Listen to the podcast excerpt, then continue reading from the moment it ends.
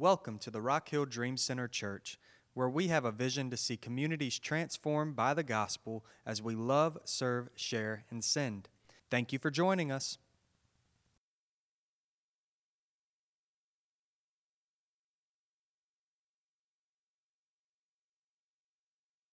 Praise God for the worship team. That was uh, very filling. It's an honor to be able to be together and to worship God, isn't it? Um, well, good morning. My name is Garrett Bowman. For those of you I haven't had the opportunity to meet yet, um, I'm feeling good. It's hot outside. I got my sandals on while I'm preaching, trying to get in touch with Jesus. Thank you. Thank you. Um, yeah, yeah, that's right. That's right. Um, I'm excited as we go into a new series this week on um, what I'm what we're calling focus. There's a lot of things in this world, I'm sure you would agree, that try to distract our focus. Um, and focus is important in a lot of ways. Whenever you're thinking about your job, your family, um, your schedule, whatever it is, when you're cooking in the kitchen, um, you got to have focus. Otherwise, things don't go the way they're supposed to, right? Um, and so we're going to talk over the next three weeks of what focus looks like for us as believers. Um, and it's going to have three parts focus upward on God, focus inward on ourselves, and focus outward on others. Um, and that's inspired a little bit from our friends at Transformation, but we decided to take that beautiful um, message that God gave them, and we really feel like it'll help equip us as well um, as believers. So um, we're just going to enter into a time of talking about what focus is and what it looks like as believers to focus. Um, before I dive in, I want to pray um, and just ask God to both settle our hearts and um, open our eyes to what He has for us today. So let's pray. Dear Lord, we thank you for this time that you've given us to be together. Um, thank you for another Sunday where the people in this room made it here safely throughout this past week. And God, we pray for that safety and security in you to continue in the week to come and beyond. Um, we pray for those that couldn't be with us this morning, Lord, and um, some of those names remain unspoken, but God, we know that they're your children and that you desire for them to know you. Um, so, God, give healing where it's needed and boldness where it's needed for believers. And let us fall on our knees, praising you as the one Lord and Savior of our lives. Um, let us learn a little bit more about you today. Um, and as we go out this week, um, bring our hearts joy and let us rest in your love and your grace. And we pray that in your heavenly name. Amen. Amen. All right. So, to introduce focus, I want to try to use a little bit of an illustration that I'm pretty familiar with, um, but you guys may not be. Some of you will be. Um, but it's in photography. Um, some of you don't know this about me, but I went to school for fine arts whenever I was in college. I was a photography and drawing major. Um, mainly because like a sit down classroom where I got to like listen to a teacher, it doesn't do too well for me. And so I married a teacher so I could say that I cared enough about school. You know, it's like that works, right? Because um, I'm not a great student. I'm, I just prefer to get up and moving and, and drawing and taking pictures. And so one of the things that we had to learn about in photography was something called aperture. And aperture is a fancy word for the amount of light that a camera lens lets in the camera to produce a photo. Photography is amazing, mainly because a man learned how to capture light, and that light produced what we see because of how it reacted to the, the film. It doesn't make a lot of sense, but whenever you take a picture, the camera doesn't actually see what we see. It doesn't have an eye. Its eye is this little hole that just opens like this real quick. And depending on how your aperture is set, controls how wide or how quick that hole opens. And so if you don't have a high aperture, your photo will just go like this and it'll be a little darker. If you have a long aperture, it'll go like this and it'll let a lot of light in. And so that's why you see some of those like older cameras would take really washed out photos. That's because too much light got through the lens. So what we want to keep in mind as we go throughout this message of focus is that our hearts, in the same way that a camera lens has an aperture, must also have focus and an aperture to let light in. Okay? And it'll make sense later, but the big thing is that aperture is the control of how much light we let in to our hearts. Okay? So, Today we're going to be in the book of John, chapter 8, verses 1 through 11. Um, and what I want to do before we go into today's specific um, message on focusing upward is kind of introduce all three of the focuses that we'll be talking about this week. And I think that this story in Scripture will help us kind of understand the importance and the differences in what each of those focuses mean. Um, so, John 8, verse 1 through 11. I'm going to read it for us and then we'll go into it. Verse 1 says Jesus returned to the Mount of Olives, but early the next morning he was back again at the temple. A crowd soon gathered, and he sat down and taught them. As he was speaking, the teachers of religious law and the Pharisees brought a woman who had been caught in the act of adultery. They put her in front of the crowd. Teacher, they said to Jesus, this woman was caught in the act of adultery. The law of Moses says to stone her. What do you say? They were trying to trap him into saying something they could use against him, but Jesus stooped down and wrote in the dust with his finger. They kept demanding an answer, so he stood up again and said, All right, but let the one who has never sinned throw the first stone. Then he stooped down again and wrote in the dust. When the accusers heard this, they slipped away one by one, beginning with the oldest, until only Jesus was left in the middle of the crowd with the woman. Then Jesus stood up again and said to the woman, Where are your accusers? Didn't even one of them condemn you? No, Lord, she said. And Jesus said, Neither do I. Go and sin no more. And so, what happens in this story is pretty incredible, where we've got a woman who has fallen into sin. She's been caught in her sin by these guys that study the law day by day. And they take, him, they take her to Jesus in an effort to get Jesus to answer in his flesh rather than in the spirit. Jesus, being a compassionate individual who's claiming that he's the Son of God, has been challenged by these religious groups. They're trying to find his flaw so that they can kill him because they don't believe that he's the Messiah.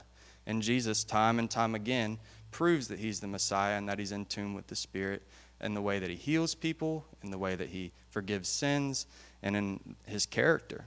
And this is one of those instances where we see his character. But there's three parts to this that stood out to me, and, and it's amazing whenever you're preparing a message because sometimes you don't know exactly where you're going to go. And then you'll go somewhere just to kind of get inspiration, and God will say, There it is. And then it's like, Oh, okay, well, that worked out, didn't it? Thank you, God. Um, and this was one of those instances. I was in bed at like 11:30, and I was like, I don't know what scripture I'm going to use to, and and this came up, and I wasn't even looking at this scripture until I did, and then it happened. So, there's three main things that happen here that illustrate focus, and uh, I hope you're inspired by them because it definitely stood out to me. The first is that these teachers of the religious law and Pharisees in verse 3, as they're bringing this woman to Jesus, have this outward focus. They are looking at the sins of those around them, and it is helping them ignore what they're doing or not doing. And so their focus outward has led them to take this woman before Jesus and say, She is a sinner we must condemn her. Well, the woman comes to Jesus, and she doesn't say much from what we see, but she stands there and she seems to be in a posture where she has accepted this punishment of being caught in her sin and being stoned. So she stands or kneels next to Jesus, and she has an inward focus on her sin, on her shortcomings. But Jesus, as he answers their request, has an upward focus. And instead of condemning her actions or even condemning those around her, he teaches, but he lifts their eyes to God and says, Sin no more. I will not condemn you. And it's important that we notice where Jesus' focus is.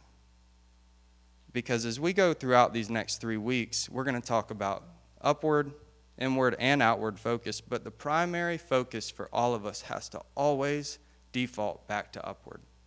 We have to root ourselves in focusing on God.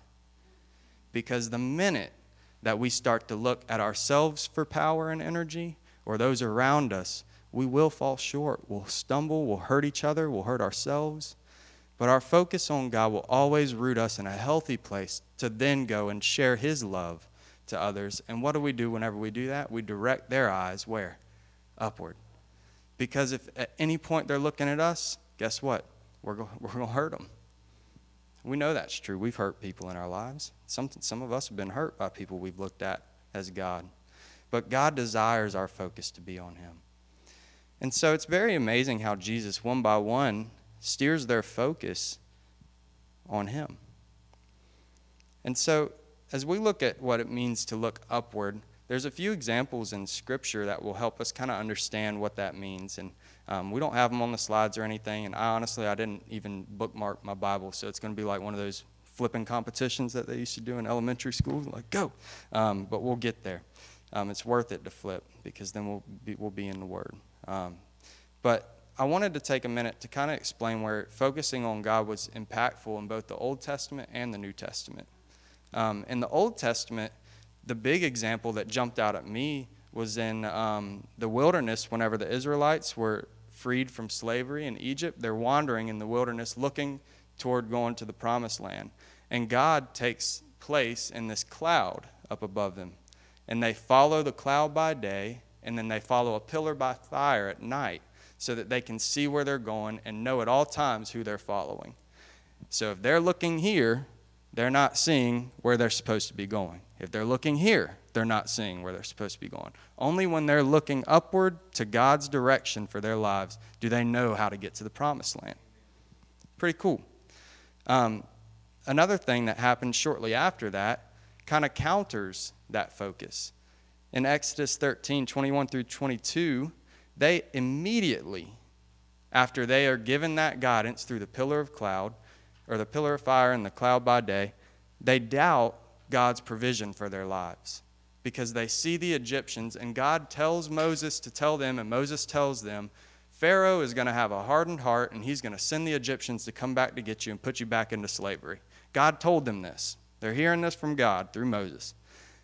And then the next day, whenever they see the Egyptians coming over the hill, they're like, Did you bring us out here because there's not enough graves in Egypt so that we can die out here? They know what's going to happen. God's already said, I'm going to defeat them so that you can be freed from them. But they doubt. Why? Because they stopped looking here and they saw the army coming up over the hill. Their focus was blurred. They took their focus off of God and looked at their own means, their own ability. And that doubt followed. So much so that they begged to be back in slavery with the Egyptians. Another thing that happened is that as they're walking through the wilderness, God gives them food through this stuff called manna. It comes from the sky, and it has an endless supply. They will always be able to eat to a sufficient amount if they just are trusting that God will provide that manna. But as they get tired of the taste of manna, they start to complain. Did you bring us out here to die? There's no food. Take us back to Egypt where we're enslaved. At least there we get food. But this stuff that's fallen from the sky is sufficient for them. They just need to trust. And so that doubt follows, all because of hunger. And then lastly, they were pleased whenever they got to the hill where they're going to walk into the promised land. God says, Go over. And they're like, Well, we'll send some spies to make sure it's safe. And they go over and they see these giant people and a little bit of fruit, and then they doubt. You guys are familiar with that story, and they don't go into the promised land. Why? Because they saw the size of the people that God put before them. Even though He already took out a bunch of other colonies and powers before then. But it's easy to doubt, isn't it? Whenever we take our eyes off of God's promises. I'd love to sit back and say, these guys are foolish. How could they doubt? If an army ran over a hill at me, I think I'd probably quiver in my boots a little bit. But if I'm rooted in God's promises, and he's told me he'll defeat that army. Why should I fear?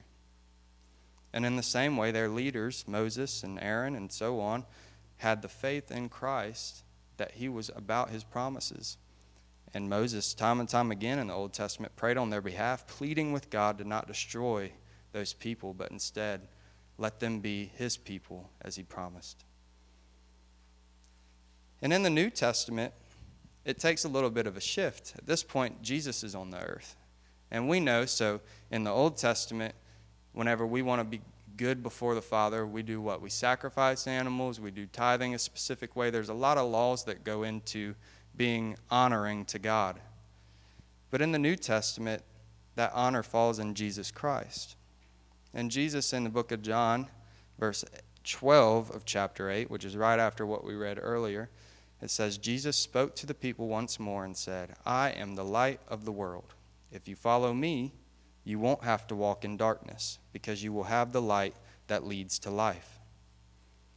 And so instead of looking up for this pillar of fire or this cloud, Jesus walks with his people.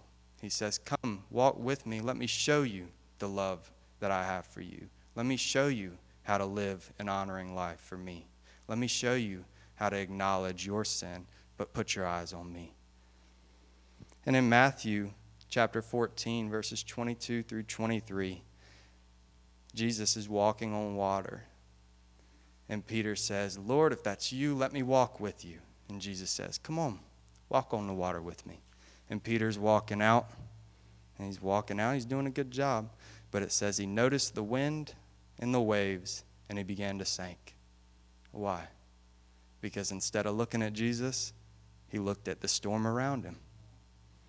Time and time again, we're given examples in Scripture of where people's focus went from Jesus and God's will for them to their surroundings and their inside hurt and pain, their past, their present, their worry of the future. And in the moments where they distracted their focus, they began to doubt. It's so important to align our focus on our Savior. So important. I'd even say it's that important that where your focus is, your faith is. And let that challenge you because Lord knows it challenged me this week. Where's my focus? Am I focusing on my ability, on my work schedule? Am I, am I focusing on my identity in this job in ministry? Am I focusing on my friends, my family? Or is my primary focus on Jesus Christ? Because if my focus stays on Jesus, my faith too will be in Jesus. But Lord, help me if it's anywhere else. Because if it is, and my faith is on anything but God, I got a lot of hurt coming. And it's going to impact the world around me in a way that I can't even see. And so I would challenge us today to ask the question of where your focus is. And it may be, I don't know how long I've been up here, to be honest with you. Time flies when you got a mic in your hand, but I'm wrapping up already, so some of you might have early lunch. Um, but I can't help but think about light. Light is another one of those things that, that God uses so often in Scripture to illustrate His character and who He is and who we are in Him. And a little illustration that I hope will help us understand the importance of light um, comes in whenever we say that we are the light of the world through Jesus Christ, that we shine in the darkness. We don't hide. What's that old song? Hide it under a bushel. No. That's right. That's it. Um, I'm not going to sing anymore up here, don't worry. Um, but when we're born, we've got, just imagine you've got this bulb inside of you. It's inactive, but it's there. And when we come to accept Christ and He claims us as His own, calls us His child, that bulb gets light, it gets power, it begins to shine. Well, no matter how much I try, how much I work, how hard I study God's Word, how much I pray, that light's only going to get so bright. And I'm human, so some days it'll be a little dimmer than others. But if I'm shining and I've got Maddie next to me and she's aligned with her focus on Christ and she's shining, that light just got brighter. Right? And now, if me and Maddie are walking next to another couple and they're aligned and they want to see God glorified and they're shining, that light just doubled. How important is it for us to be next to people that have their focus on Christ? Your light, you go out into this battlefield out here by yourself and try to shine in a dark place, it can be hard. I've seen people do it, but it's hard. It comes with a, with a high cost. But if you go out with a crew that's got your back and you've prayed together, you've renewed that light in you, you've focused your eyes on that light, makes it a lot easier to go and love this community, to lay yourself to the side and lift Christ high. Because heaven forbid you go out there by yourself and you think it's because you did it. You know? I mean, that's not it. It's the light in you, and that only comes from Christ. And so, to God be the glory that we've been given a community to come together and to shine together. I mean, let Christ be magnified through that light. It's not about us. We say it every week. We, I love this place, I love these people, but God will be glorified if one day this room is empty and everybody has been sent out to empower others to be students of the word and followers of Christ. To God be the glory. We're not attached to these walls. We love being in here with this family, but this church could end tomorrow, and we've got to be in a rested enough place in Christ that we know our mission is to turn around and find another body to love on and empower. Is that not right? And I hope that God doesn't call us into that selfishly because I love you guys and I have a lot of fun hanging out with you. Uh, Jonathan and I cut up a lot this weekend. It was a blast. But we have to be aligned enough to know our purpose, and that's to take that light that comes from focusing on Christ and to share it with others so that they too can have that light in them. So, I've got a few things that I'm going to challenge us with as we go out this week. Um, and as we look forward to next week, and Paul will bring the word on what it means to focus inward. The first is I want to encourage you guys to set the aperture of your heart. And what does that mean? As you spend time in God's Word, as you prepare to come to church on Sunday, as you prepare to be in life groups throughout the week, whatever it is you do to get filled up by God and to focus on Him, let your heart's aperture be wide open for God. I mean, wide open. I have a bad, bad habit of trying to just get a little quick flash of God in my day. Well, if I can just check off my quiet time, I'm good. But my days, on my best days, it's the days that I'm focusing on God throughout the day. And I see Him in everything He's called me to that day. I see Him in everything that comes up. I pray to Him that He would be in everything that happens. But on the days that I set Him in this little section right here, and it's a quick little light, I'm tired. I'm frustrated. Doesn't matter how good the morning started, if my focus is not on Christ, my flesh shows real quick. And so set your heart's aperture to delight in Christ. The second is a hard one, but clean your lens. I'm going off this photo stuff, man. I got to, I got a degree in it. But as you go to take an approach on your day and you're looking through your eyes, clean your lens. Remove those specks that get in the way. Because if you've ever tried to take a photo with a camera and there's a speck on the lens, that camera can't focus on anything. It sees that speck. Or it focuses and all the pictures have that little speck in them. Yeah? So remove those specks. Go to Christ on your knees and say, God, remove this distraction from me. I'm frustrated today. Let me rest in you. I'm irritated. Let me let go and show grace. I'm shameful. Let me find my boldness in you. The follow up challenge of that is to make sure you clean your lens before you clean your brothers or sisters. That's biblical. Y'all know the story. Remove the speck in your eye before you address the log in your brother's. It's easy to clean the lens of those around us. It really is because we can see it a little bit clearer than our own hearts sometimes. But start with yours. And then the last little application is to identify the distractions of your focus. Sometimes, whenever you're lining up a picture, your camera will get excited and it'll pick like the closest thing to it, but you really want to take a picture of that thing back there. you have to tell your focus where to go. Okay, that's in photography, that's called a viewfinder. You have to set that viewfinder to select the right thing in order for that picture to come out clear. In our hearts, we have to set our focus on Jesus. Because in the way of Jesus, there's going to be your work schedule, there's going to be your wife or your husband, your girlfriend, your boyfriend, your brother, sister, mother, all of them. There's going to be your grocery list. If you're me, isn't that right, Maddie? That's today. I got to go to the grocery store. But if I'm not focusing past all that on Jesus, there's a lot of flesh that's going to show in there. But if I focus on Him, the power that will come in those other things is remarkable because God wants to use us to glorify Him. It's our purpose to be His vessels. And so set your heart's aperture, clean your lens, and identify your focus distractions.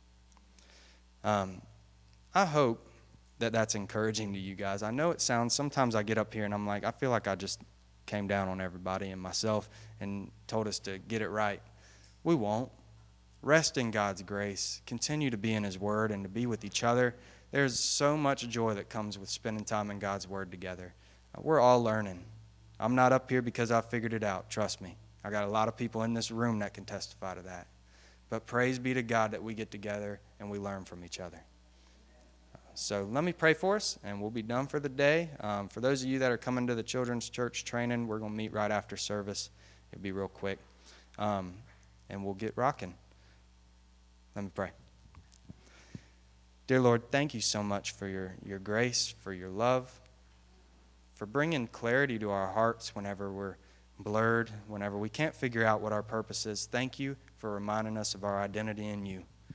Um, God, we, we lay down our personal desires, we lay down our agendas. We come to you today seeking that you would be glorified in our lives and that you would help us to understand what it means to follow you. Um, so, God, let us start with our own hearts and let us all put our focus on you this week. We love you, Lord, and we lift this time up to you. In your name we pray. Amen.